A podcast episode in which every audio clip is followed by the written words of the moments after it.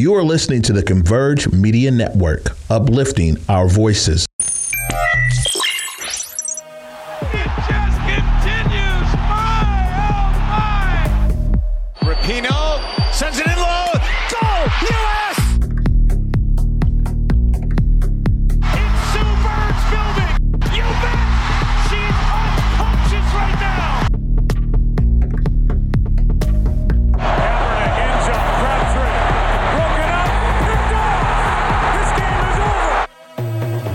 Hello there, everybody, and welcome back to Circling Seattle Sports on Converge Media. Of course, I am your host, as always, Charles Hamaker, here with you on June 19th of 2023.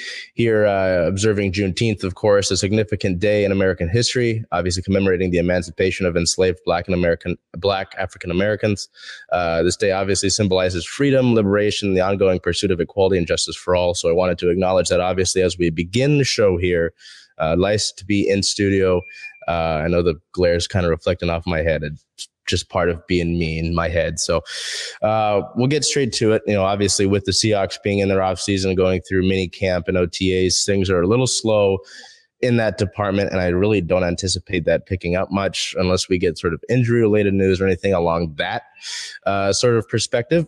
But outside of that, there's a ton of stuff going on in terms of our other teams, of course.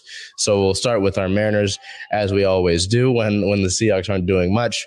Uh, starting on June 12th versus the Marlins, an eight to one win begin a six game homestand. Uh, two players of the game to start that series against Miami. Player of the game number one, right-handed pitcher Bryce Miller, six innings pitched, one hit given up, one run allowed, three walks, and six strikeouts. So a nice outing for Miller after two struggling uh, struggling starts against the Yankees and the Rangers, which you know I've said it in our in our recaps of those games. Those are tough starts, you know, especially against those teams, some of the best offenses in all of baseball. So to have those struggles really, you know, isn't isn't that big of a slight on Miller, who again has not pitched against AAA hitting and is coming up straight from AA and is essentially learning how to pitch at the major league level on the fly. Um, our second player of the game, who is not on our photo of the game here, it is JP Crawford uh, with this photo by Matthew Bermudez. Uh, first baseman Ty France, Ty, one hit, one run, and three RBIs, a three run homer uh, to really help put this, the exclamation point on this game um, as the Mariners would be able to take game one from the Marlins. The Marlins, uh, a team that's started the season off pretty well and could challenge for their division. There's a lot of good talent all up and down that lineup. So to hold them to one run in that win was great, uh, let alone scoring eight runs of your own. In game two, uh, on June 13th versus the Marlins, a nine to three win. Our player of the game, designated hitter Mike Ford. Mike Ford, uh, three hits, three runs, three RBIs as the Mariners again jump all over the Marlins, um, get out to a big lead. They do give up three today. I mean that day, but that's you know compared to nine, not that big of a slight. Um, our photo of the game, despite having some good ones uh, of Mike Ford uh, as he hit two homers in that game. Uh, it was only his second multi-homer game of his career. The other one also coming at T-Mobile Park in 2019, but he was a member of the Yankees at the time. So nice to see, you know, Mike Ford get that.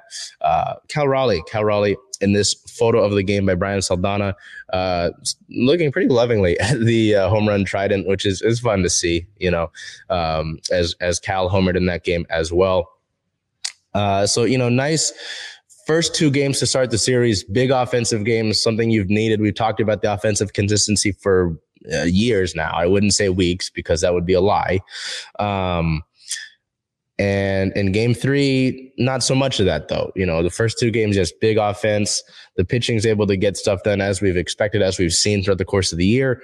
Game three, not so much. June 14th versus the Marlins, a one to four loss. Uh, this one was tough. This one was very tough. Uh, the pitching, starting pitching did its job. Uh, the relief, I mean, two runs, two runs against is not bad. So uh, two runs to start it against the starter, not bad. That's that's manageable. Manageable. That should be manageable. Uh, Justin Topa ended up giving up two runs later in this game. The other day doesn't really matter. Uh, you know, two and four is, is is pretty reasonable. When your offense only gets one, though, that's not as much. This was a tough break because Eugenio Suarez had three balls die on the warning track um, that that otherwise probably should have been homers if the weather had been a little bit better. It was a little bit chilly that night, so he that was pretty brutal, and including. Uh, which was featured in our photo of the game by Chris Liu. Chris is making his debut here. Um, a home run robbery by Marlins outfielder Jesus Sanchez. Sanchez robbing this one on the warning track. It would have been a game time grand slam. Instead, excuse me, it turns into a sac fly. Ty France scores, uh, and the Mariners only get one run. So that was tough. That was tough to lose that one. You arguably should have at least gone to extras.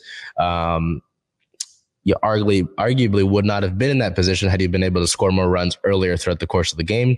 That's a different issue. Um, but that it's a series win. It's a series win against a good Marlins team. Series wins are what playoff teams do, right? So we go over to this White Sox series where the White Sox, you know, coming into this series, they were under five. They were ten games under five hundred. Uh, they haven't looked at all like the team they were last year, and they're just relatively struggling.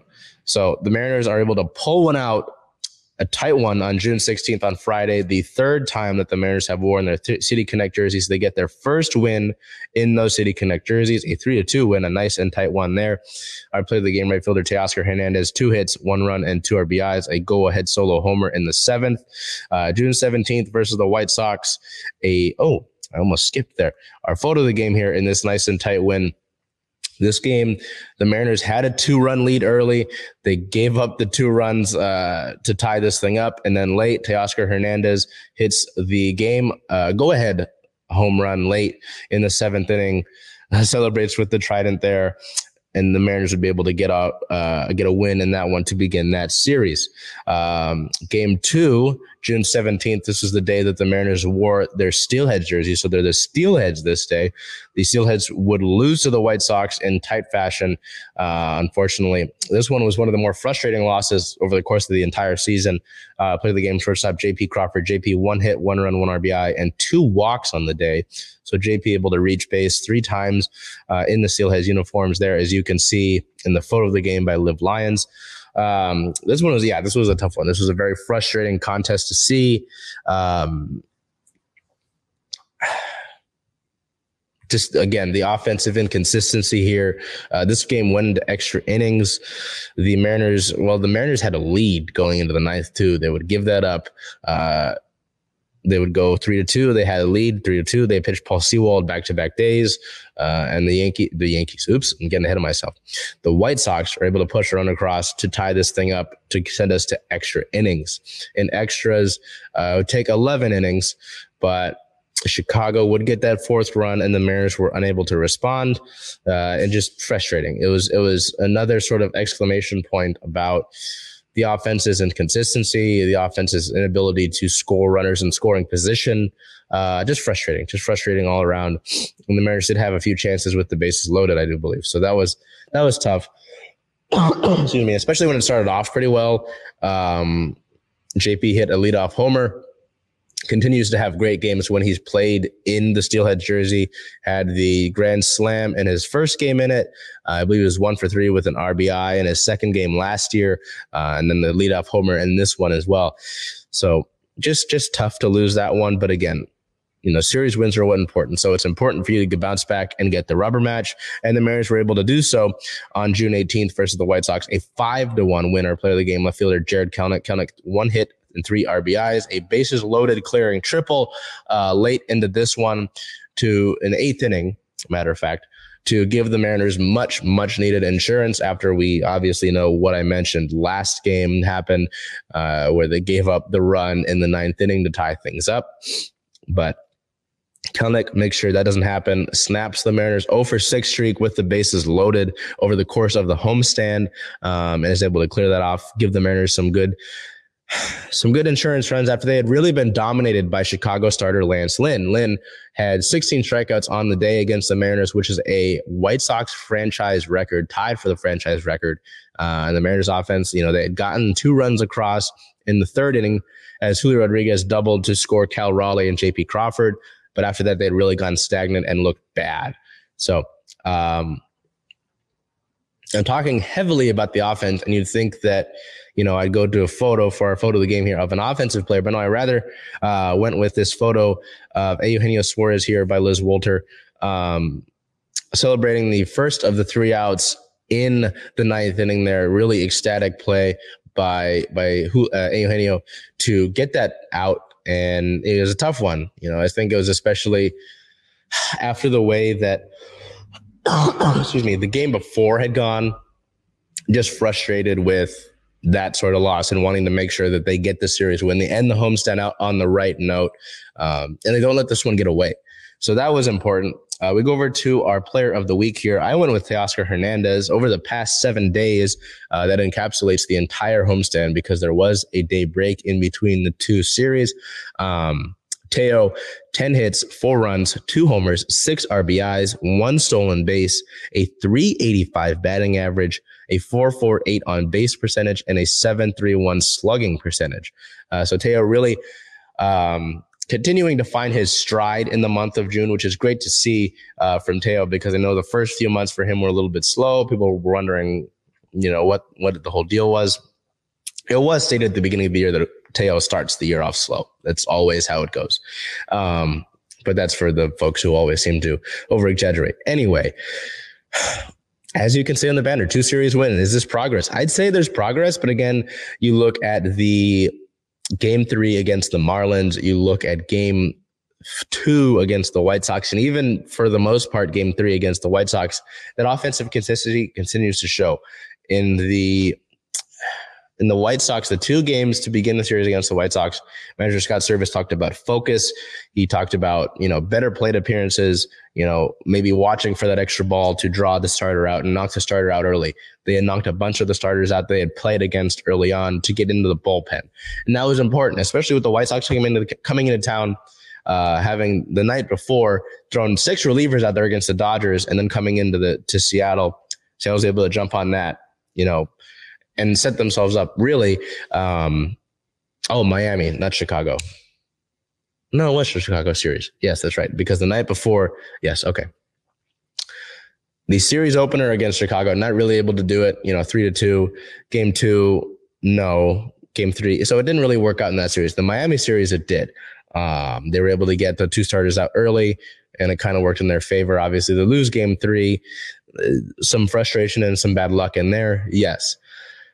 Do I think it's progress? To answer the little question mark on the screen there, yes, I do think it's progress. Um, you know, after the really rough stretch against the Yankees and the Rangers, um, the starting pitching staff looks to kind of settle back in. Again, those are two really good offenses, and when your uh, your offense isn't supplying their own job and doing their own part, holding their end of the bargain up, it can be a lot. I'm sure it can be a lot, and it can be overwhelming. So you still need to see more consistency at the plate, and you're going to have a big, big test here on this upcoming road trip against two great teams, both of them in the AL East. Um, but I do think there is some progress. I do think there is progress here. I think it's important to note that. Um, and there are some guys that are getting hot and are finding their groove. There are also some guys who kind of struggled over the past homestand. JP Crawford, uh, you know, had some had that good game uh, on the 17th, but his past seven days weren't too great. You know, four hits over 22 plate appearances for a 176 batting average. Uh, had three extra base hits, but you know, six walks to six strikeouts, not so great. So, um, and that's and that's incredible to think about as well because JP was actually one of the best hitters on this team for the large majority of the season. So if he can get out of this slump of sorts, you know, you, you make the offense even more dangerous. So it, it, really is just about taking better plate appearances, you know, not chasing, uh, taking more that simple approach that we really saw in this last game, which I know I, I say taking a simple approach and then you think about, oh, well, they struck out against Lynn 16 times. Yes. Um, so it, it really is about finding that consistency and they haven't hit it yet. They really have not hit it all season. Um, it, they're going to have a tough test to do so though uh, when the when their next road trip rolls around. So we'll get to injury and roster related news here. Uh, on the 12th of June, right-handed pitcher Penn Murfee was placed on the 15-day injured list with right elbow inflammation. As a corresponding roster move, the team selected right-handed pitcher Ty Adcock from Double A Arkansas, um, and also. Uh, to make room on the 40 man roster for Adcock. Left handed pitcher Robbie Ray was placed on the 60 day injured list with a excuse me, left flexor strain. The move was made to make room for Adcock, as I mentioned, on that 40 man roster. Um, Robbie has been around the team and the clubhouse as of recently. He's got this giant, um, arm brace on as he continues to rehab and get back from Tommy John surgery. Obviously, very, very early in that rehab and recovery. But it's nice to see Robbie around, a guy, a veteran guy who can help out this young pitching staff. So that's it for team and roster related moves. Um, the Mariners sit at 500. They're directly at 500 with a 35 and 35 record. Uh, sits them as still at fourth in the AL West. It'll be a big and important test to see if they can really find some ground with the Astros kind of vulnerable right now, having been swept by the Reds. You know, Yordan Alvarez just went on injured uh, the injured list. So can they can they jump the Angels and the Astros and take advantage of this? It won't be easy, but there is an opportunity there. So it starts in the Bronx against the Yankees June 20th through 22nd. All of those games are at 4:05 p.m. Pacific time. June 20th, 21st, and 22nd are all at 4:05 p.m. PST.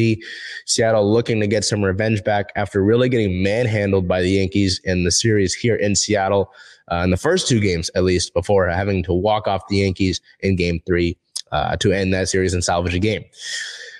This next series against this other AL East opponent normally would have been sort of shrugged upon because the Orioles really have not been that good for years to come, and that has resulted in why you know they have all this young talent right now.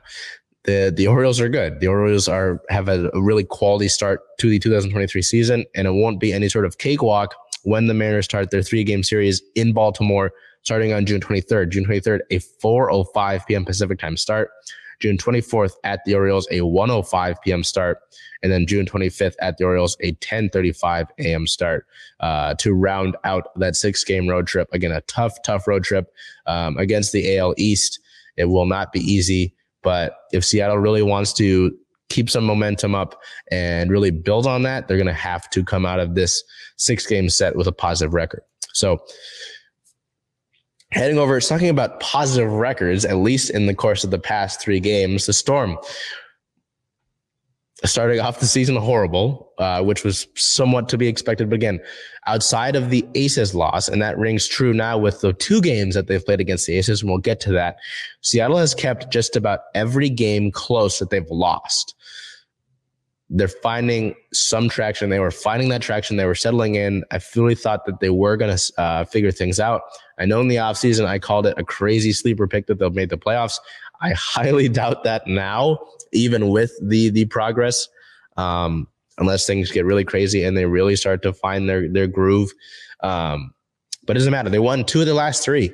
So June 13th at the Phoenix Mercury, an 83 to 69 win. Our player of the game guard Sami Whitcomb, the former UW Husky, 18 points, two rebounds, three assists, four steals off the bench, uh, with three starters and double figures in that win. That would be Seattle's second win of the season. A uh, big one to start their three game road trip. The next game on the road, June 15th at the Aces, a 63 to 96 loss. This one was tough. Uh, it was close until late in the first half when the Aces really went on a run to go into the halftime mark. Um, and Las Vegas was really able to dominate throughout the course of the way uh, to pick up that win and to deal Seattle their second biggest loss of the season. The other one, obviously, being the other loss to Las Vegas, uh, which was a 41 point differential. This one, a 33 point differential. So that one tough, but again, um, more positive generally to see that they kept up in the first half or most of the first half than to expect this this storm team at all to be able to beat the aces. I know they are beatable. They have lost this season. I just don't think that seattle would be the second team to do it. Uh, maybe if they play later on in the season and the aces are resting players or they have folks out but n- n- no. Um, then June 17th to close out their road trip at the Dallas Wings, a 109 to 103 victory. Another high scoring and tight game against the Wings. It feels like every time that these two teams play over the course of the past three years, it's it's high scoring and it's really tight. Um, I play the game guard Jewell Loyd. Jewell Loyd, the gold mamba goes off for 39 points, almost had 40, but missed a free throw late. Uh, five rebounds, five assists, going seven for 12 from the three. All starters were in double figures for this one. Uh, Jordan Horston and Sami Whitcomb each poured in eight points. So while Horston had started most of the games, um, since uh, last week uh, at the power forward spot. Mercedes Russell slots in, I believe, sort of as a as a sort of size matchup there. Uh, I know Horston had played well and, and, doesn't necessarily lose you a ton of size, but Russell's a little bit bigger there. Um, and so they offer that. Horston's still able to be effective from the bench. So it's it's incredible to see it week by week, the progression that the Storm make. You know, and I mentioned it. Outside of those two aces losses, the Storm have had tight games. You know, obviously 33 and 41 point deficits against the aces take that away. And I think that if you really took those two games out of the statistics, the Storm would be a lot better in all the statistics. They already look pretty solid in terms of of sort of stuff like we've looked at um, points, uh, blocks per game, steals per game, uh, you know, stuff like that. Net differential, not so great. But even if you take those two games out, net, net differential is already pretty good. Uh, my point to say is, you know, in this, the uh, stats posts that we do every game day, you know, make sure you see that so you can see where to find those every game day. Um, the Storm aren't last in the league in everything. You know, they've it's a young team. Again, I've, I've said that again in, in numerous ways, whether it be how often, how how much these players know each other or their actual age themselves. Yes, it's a young team, and that's understandable. Um, it's probably going to need to be a young team before they really challenge for a fifth title in this league, but seeing the growth, you know, the continued growth from Ezi Magbegor. Uh, we know what Jewell Loyd can do. Jewell Loyd is a known commodity, uh, an absolute bucket in every, you know, way, shape, or form. But it's, it's more about the development of these younger players, whether it's Magbegor, uh, obviously Horston, even Ivana Dojkic, you know, um, it's just been incredible to see those players continue to make an impact and really show out. You know, even with some of the veterans, seeing Sami Whitcomb have a great game off the bench. You'd like to see that more out of Sami because they're most of the games this year Sami struggled, and that's fine. That's going to happen. Um, Kia Nurse, as well as someone I'd look forward to to have more success uh, as of late. You know, has had two solid games, but otherwise has has been relatively quiet in the games that she hasn't had those good games. So the point being, again, is is the progression of the storm through the course of the year. I know I talked about it earlier in the segment and I mentioned it in the off season. I thought that maybe this storm team was scrappy enough, had enough sort of chip on their shoulder to really go out there and prove everybody wrong and fight for a playoff spot. Technically, that is still possible, but I think it's unlikely. And the also the other point with that that we talked about throughout the course of the year was to watch the progression of some of these younger players. You know, excuse me. Ezi Magbegor had been having a great year uh, as a starter at the five last year until Tina Charles came in, which, you know, I can't blame the Storm for making that decision to add on another talented piece that's trying to get a ring when they're trying to get Sue Bird a final ring. It makes sense, you know, but it definitely did have an impact on the way that Ezi had been trending up you know. So to see Horston continue to find confidence, to con- continue to find different pockets in the offense where she can score, you know, to find have Ivana Dojkic be the starter now at the point guard position after we had been talking about that, you know. And there's it, it's it's crazy even though uh, I mentioned all this the fact that there are players who I would want to get more minutes, like Arella Guirantes, who aren't getting minutes and aren't necessarily getting that opportunity, which is tough considering that it's been talked about that Arella just needs an opportunity. Um, but seeing that growth progression throughout the course of the year, because Coach Quinn has said uh, as as recently as last week, the last game that we talked to her, um, that her rotation is not completely set in stone yet. You know, they're still playing with that. They're still looking at that. They're still evaluating, which is interesting. I won't lie to you. It is interesting. Um, but it's just great to see the con- continued sort of progression from these young players. And that's what you have to look at. You know, I know that it's like, oh, it's rough to see the losses and see the win loss record, but you can't look at it that way this year. You know, you're, you're ideally getting a lottery pick this year to continue to add to your young players that will be the future of this franchise, will be the next era of Storm basketball. That's what happened with these other players. I know Sue Bird at her ceremony at her jersey retirement said that by the time the Storm had gotten around to Breanna Stewart drafted and Jewell Loyd being drafted, uh, she was thinking about retiring at that point. you know, or or being done. Um, and those she said that those who really gave her life there. Sue Bird was a top overall pick, you know, so it's like you're seeing the different eras here of storm basketball with Sue Bird, um, Breanna Stewart, and then Jewell Loyd. They're all top picks, you know. So you you've got to really imagine that you're going to have to make the future of this franchise through the draft, and that's more than likely what's going to happen. Uh, you just got to be a little bit patient with it. You know, I know the losses are hard, but that's what I try to focus on. Whether that's watching games at home, being there at the games, or when we're looking at something like this, where we are right now with me and you here, right? Is the general progression of the storm as they move throughout the course of the year to see the growth of these young rookies and these younger players, not just the rookies themselves. So, excuse me. That was a mouthful. Um, looking ahead, they sit at a three and seven record, which again is not great, but they're 10th in the league. So they're not the worst. There are two teams that are worse than the Storm right now. Uh, and fourth in the Western Conference. Again, two teams worse than the Storm right now. Interesting that they are both um, in the Western Conference. So that's again interesting. Uh, but looking ahead, this one it's, it's not going to be an easy way to start out. Um, the first of this homestand.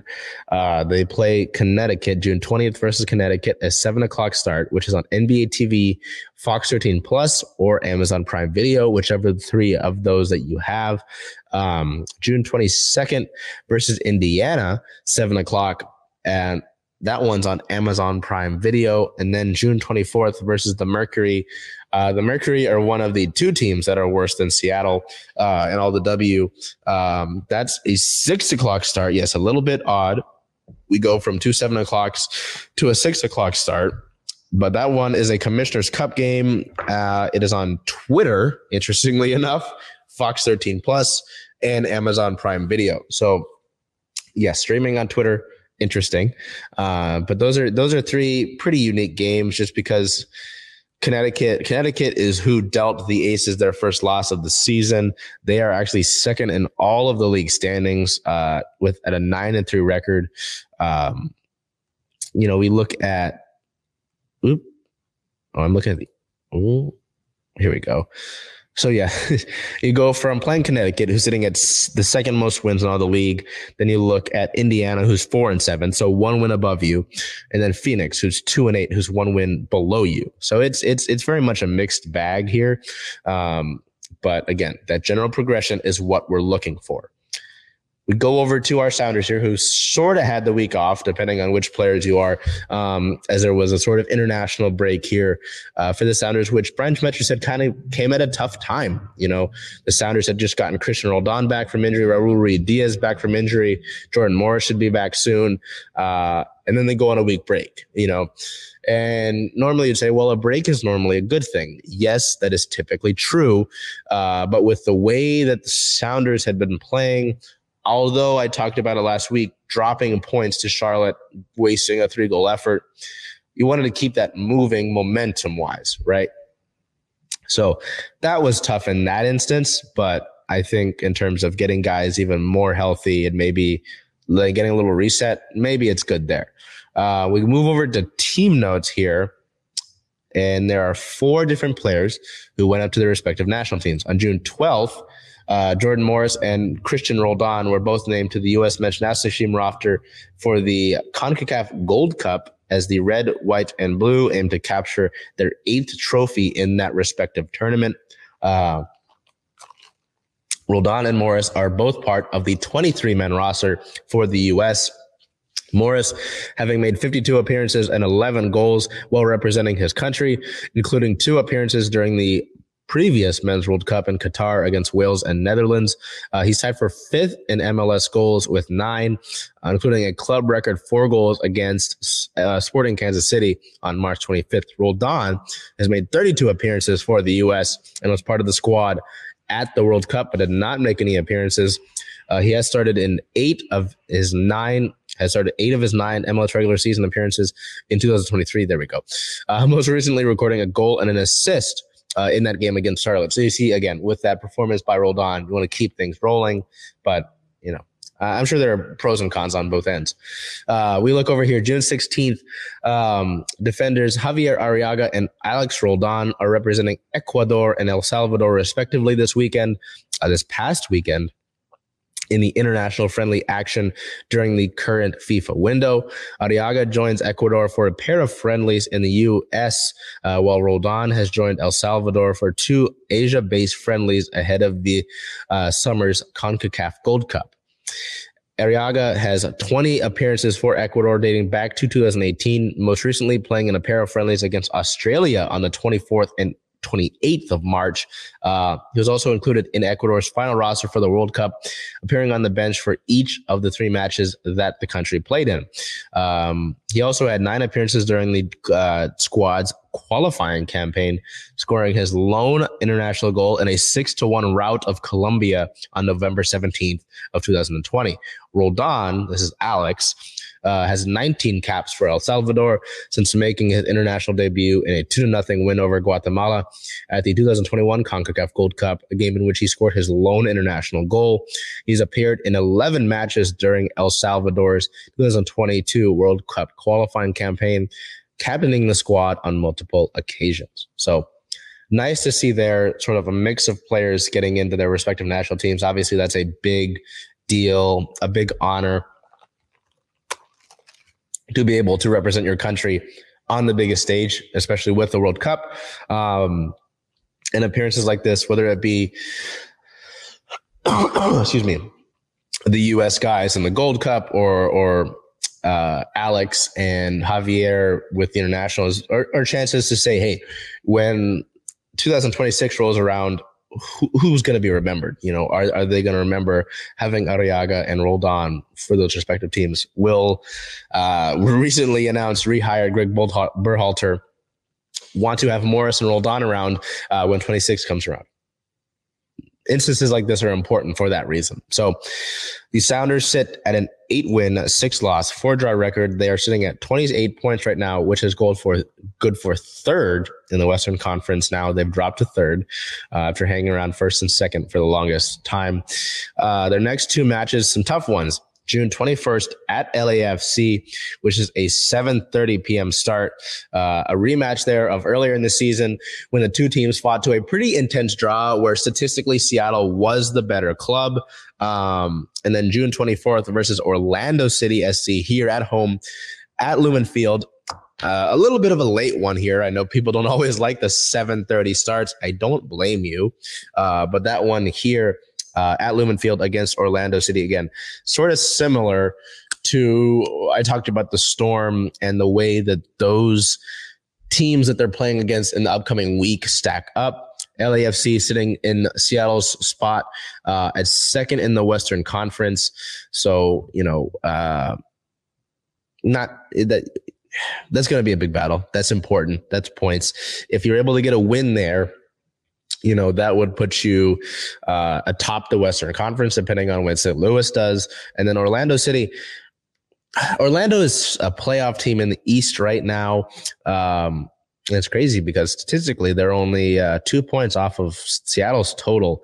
But in the Eastern Conference, they are seventh behind Atlanta, Columbus, Philadelphia, New England, Nashville, uh, and Cincinnati. So, oops, a little bit of a tough one to see that. You know, it'll it'll be a big week for the Sounders again, having wasted points in Charlotte, uh, coming off of that draw against the Timbers in the doubleheader, uh, and then going on this international break where you're kind of halting momentum. So,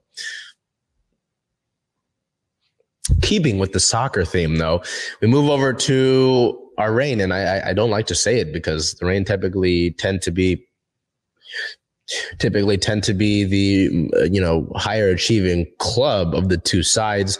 Uh, this one's a tough one. This was a tough one. The Reign split points uh, in Houston, a zero to zero draw.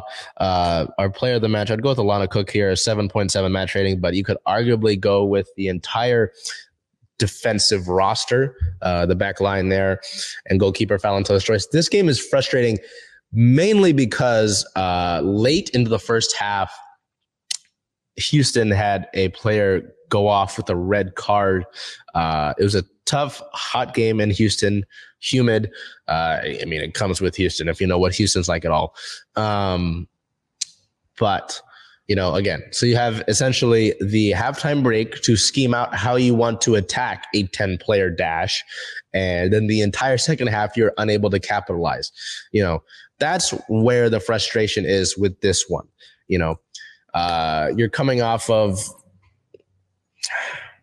it's just, it's just frustrating, you know, especially with the attack. Uh, it is tough to still be without Jess Fishlock. You know, you didn't have Megan Rapinoe for this match. Excuse me. Despite returning from the uh, season-ending injury list, uh, Angelina was not available for this match, uh, so you don't have that attacking midfielder. Jess Fishlock, you don't have her. Rose Lavelle continues to be out. So yes, there are some notable injuries. I will say that, but there was more than enough offensive attack, offensive talent for the Reign to have found a goal, to have found points, especially with how hotly contested the top five spots in the NWSL are. You know, Washington, uh, funny enough, sits at 20, uh, atop uh, the league with 23 points, Portland 22. And then you've got three teams, including the Reign, North Carolina, and San Diego, who are sitting at 20. Um, and you really just have to be able, you can't miss out on opportunities like this. That, again, where the frustration lies. You come off that win against Sporting Kansas City. Nope, not Sporting Kansas City. The Kansas City Current. I apologize. That one's on me. Um, where you're able to get two goals. You get up, let up a late one. Frustrating, sure, but you arguably should have won that one. I mean, if we look at the statistics here, ball, wow, ball possession is equal. Wow, you actually got outchanced with two, which is frustrating. Um, wow, yeah. To so that's why again I would go with defensive back line for player of the week uh, player of the game for the Reign. Uh, Houston had 18 shots, three big chances, um, and miss all of those big chances. The Reign had eight shots uh, and only had one big chance. You know, uh, that is just frustrating. The Reign committed four more fouls as well. Ay, ay, ay. Um, ay, ay. That's yeah, it's just frustrating up and down the board to to sort of have that thing, that red card. Uh, coming in the 45th plus one minute. So yes, you you had all of halftime to scheme in there, unable to do so. You bring on uh, Nikki Stanton in the 46th minute, which is arguably a defensive move. Um, as Stanton's more of a defensive midfielder. You bring on Elise Bennett in the 54th minute for Z. You know, sure, nice physical forward up front. You bring on Olivia Athens for Bethany Balcer in the 55th minute, which is also interesting. Um, Ryan Brown in the 77th minute for Lou Barnes, which is, you know, you get Brown in there more of a attacking, a faster outside back. And those, no, no, no, uh, no shade on Lou at all, but just, just frustrating in, in the fact that you had an opportunity there, a pretty good one. Again, mentioning the importance of the points atop the table here, uh, the opportunity you had with the player down, you're not able to score at all. And you get outchanced, which is even more frustrating. So tough, you know, different circumstances, whether it be the injuries, whether it be the heat. Uh, yes, tough. Uh, and, and at the end of the day, the Houston squad is not a bad Houston squad. You know, former OL Reign assistant coach Sam Laity is over there with Houston. Um, he's he's done a good job with Houston this year. So it's not like they were playing nobodies, right? It was a good team, but still uh, an opportunity for you to handle your own destiny there uh, for when playoff time and seeding comes around. So, um, nothing really to report on here. Well, no, I'll, I'll go with what, what we got on Monday with injury related news. Uh, Megan Rapinoe is dealing with a calf injury. Um, I'll get more specificities out here for you. Don't want to just give you the random stuff and not give you exact detail here. Um, and it's tough because I say exact detail, but what we got isn't uh, necessarily entirely specific by Laura Harvey. Laura Harvey says that Megan Rapinoe's injury is calf related and she'll be out a couple weeks, but wouldn't further on any details on if that would be before the World Cup or anything like that. Jess Fishlock doesn't have a clear timeline. Uh, her return date per Harvey is around when the players are leaving for the World Cup or are just about to. Uh, for that reason, Fishlock, uh, they're being cautious with Fishlock, uh, and there were no sort of details on what kind of injury it is. It was listed as a leg injury, but there were no further details outside of that, which, again, I get it. You're a coach. You usually don't want to go that specifically into it, uh, but frustrating. So uh, the Reigns sit at a six win, four loss, two draw record. Now it's their second draw of the season, regular season, that is. Excuse me. Looking ahead, as I mentioned, they sit at fourth in the league table at 20 points. Uh, you know, tied. There were three teams with 20 points. Um, first in the West in the Challenge Cup division, though, uh, with seven. Looking ahead, I, I, just mentioned one of those 20 point teams. This is going to be a big one. June 24th at San Diego Wave, a seven o'clock start. This one is on Paramount Plus if you want to watch that. Um, it is not a challenge cup game. Uh, so regular season standings, this is going to be an important one because you're playing the team that's right below you in terms of points and the standing. So you're, you're going to have to really get back for this one. It'll be interesting to see if we get anybody back from injury, you know, with Jess out likely for this match, I, I bet she's out for this match. Uh, getting Angelina back as an attacking midfielder would be huge. Uh, Megan Rapinoe, I doubt that she's back for this one. Uh, same with, yeah. So I, I think the best case candidate for a return from injury in this match would be Angelina. And that would be huge, again, considering the uh, attacking midfield presence that she brings. So all this talk about playoff implications, and we move over here to our Seawolves, who have already locked up the number two seed in the Western Conference. And in this last week of the regular season, they were playing the top seed in all of the West uh, in the San Diego Legion. Also, their bitter rivals.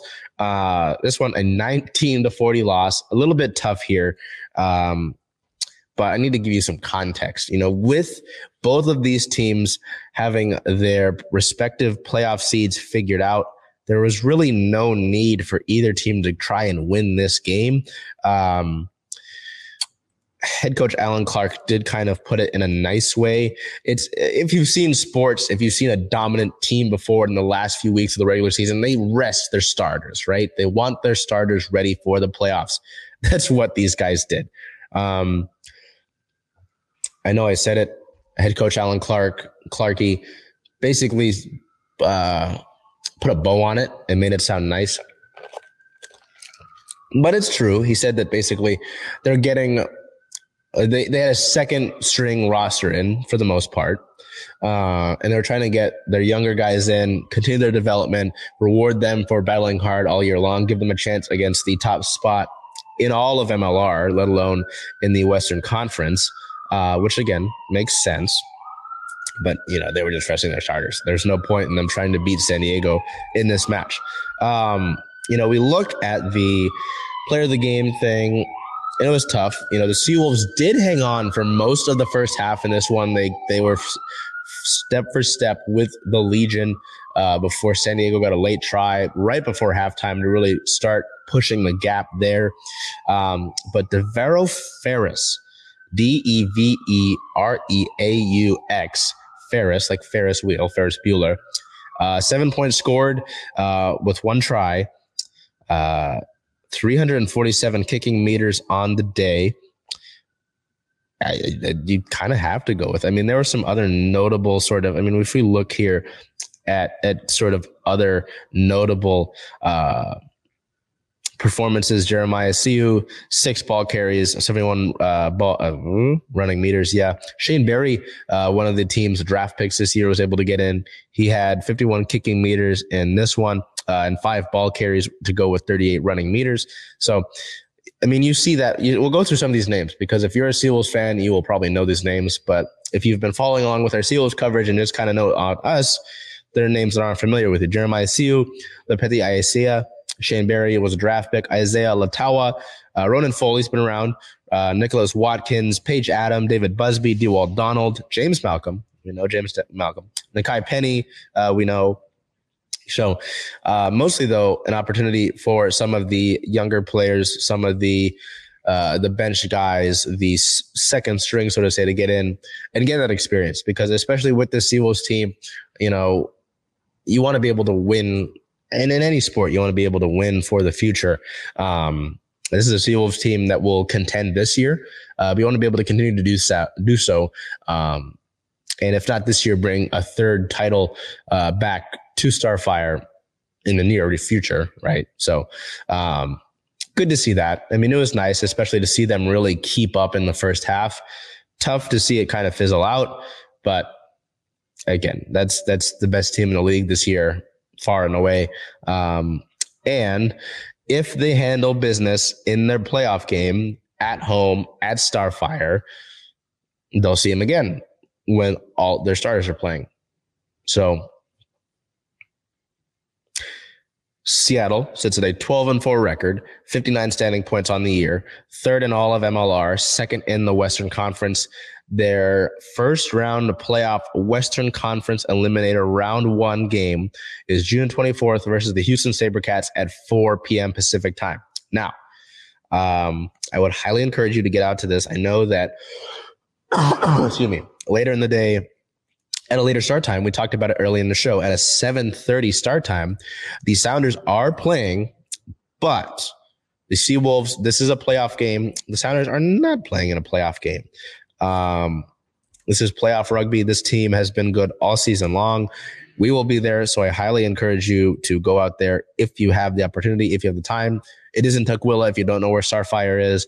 If that's a trek for you, understandable. But, you know, you can always cheer us, cheer the Seawolves on by supporting, you know, the team itself in different ways, uh, supporting our coverage of the team. Uh, it's just big. You know, the, the Seawolves have a very strong community already but we're trying to grow that game of rugby here in the US. So I'm trying to take a look here at the tickets for this game and try to give you an idea of how cheap it is to get in because it really isn't that expensive.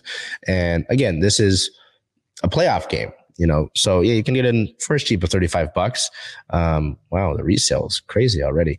Um, but yes, June 24th with a 4 p.m. Pacific time start. So, um, all of that with our show here.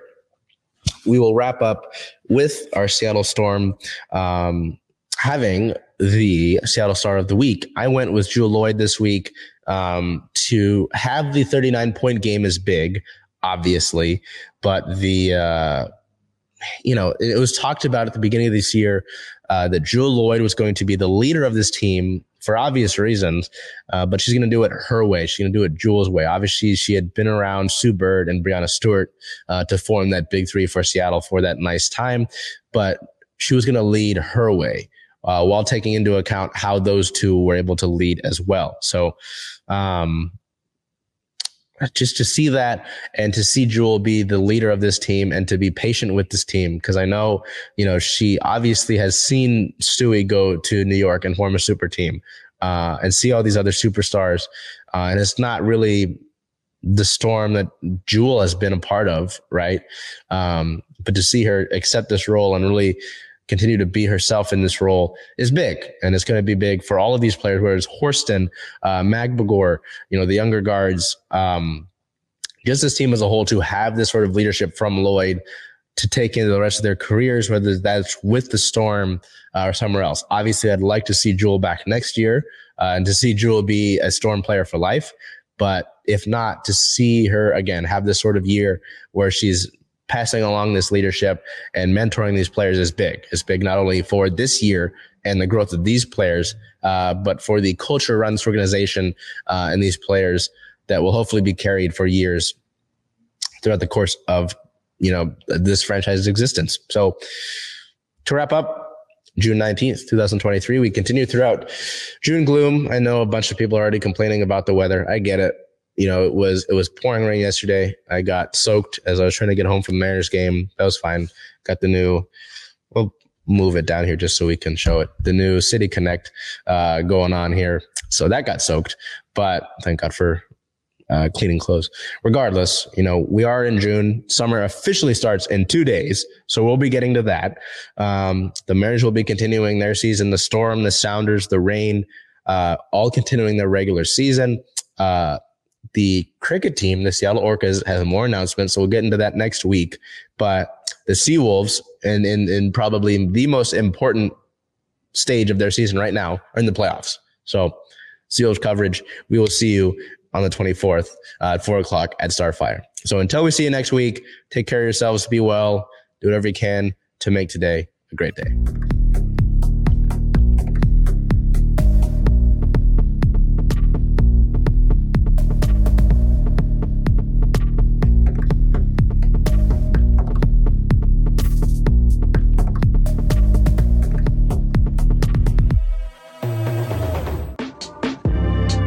Converge Media produces culturally relevant content for Black and urban audiences. Our coverage is raw, transparent, and objective, praised by community leaders, government officials, and residents.